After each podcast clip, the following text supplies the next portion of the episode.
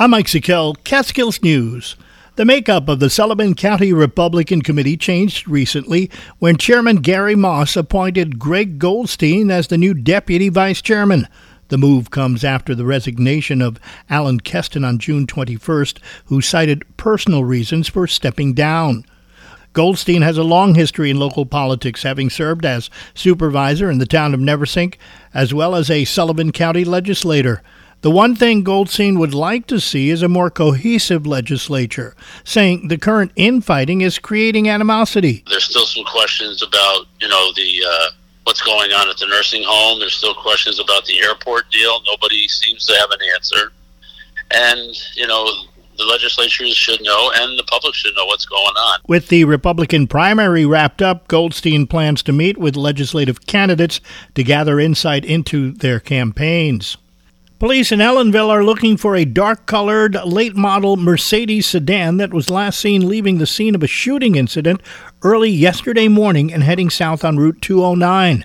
Two individuals were standing next to their vehicle that was parked in the lot next to the Valero gas station on Route two oh nine about twelve fifteen in the morning when several shots were fired at them. None of the bullets hit the intended targets, but their car was struck several times. Another bullet that was fired at them went through a window of a bedroom, just missing a person who was sleeping at the time. Ellenville Police asking anyone with information to contact them. You can also leave a tip on their Facebook page. Ellenville Police were assisted by State Police and the Ulster County Sheriff's Office. Sullivan County International Airport has a new superintendent, Julian Mottola. Formerly County Director of Weights and Measures, was named by County Public Works Commissioner Ed McAndrew and County Manager Josh Potosik.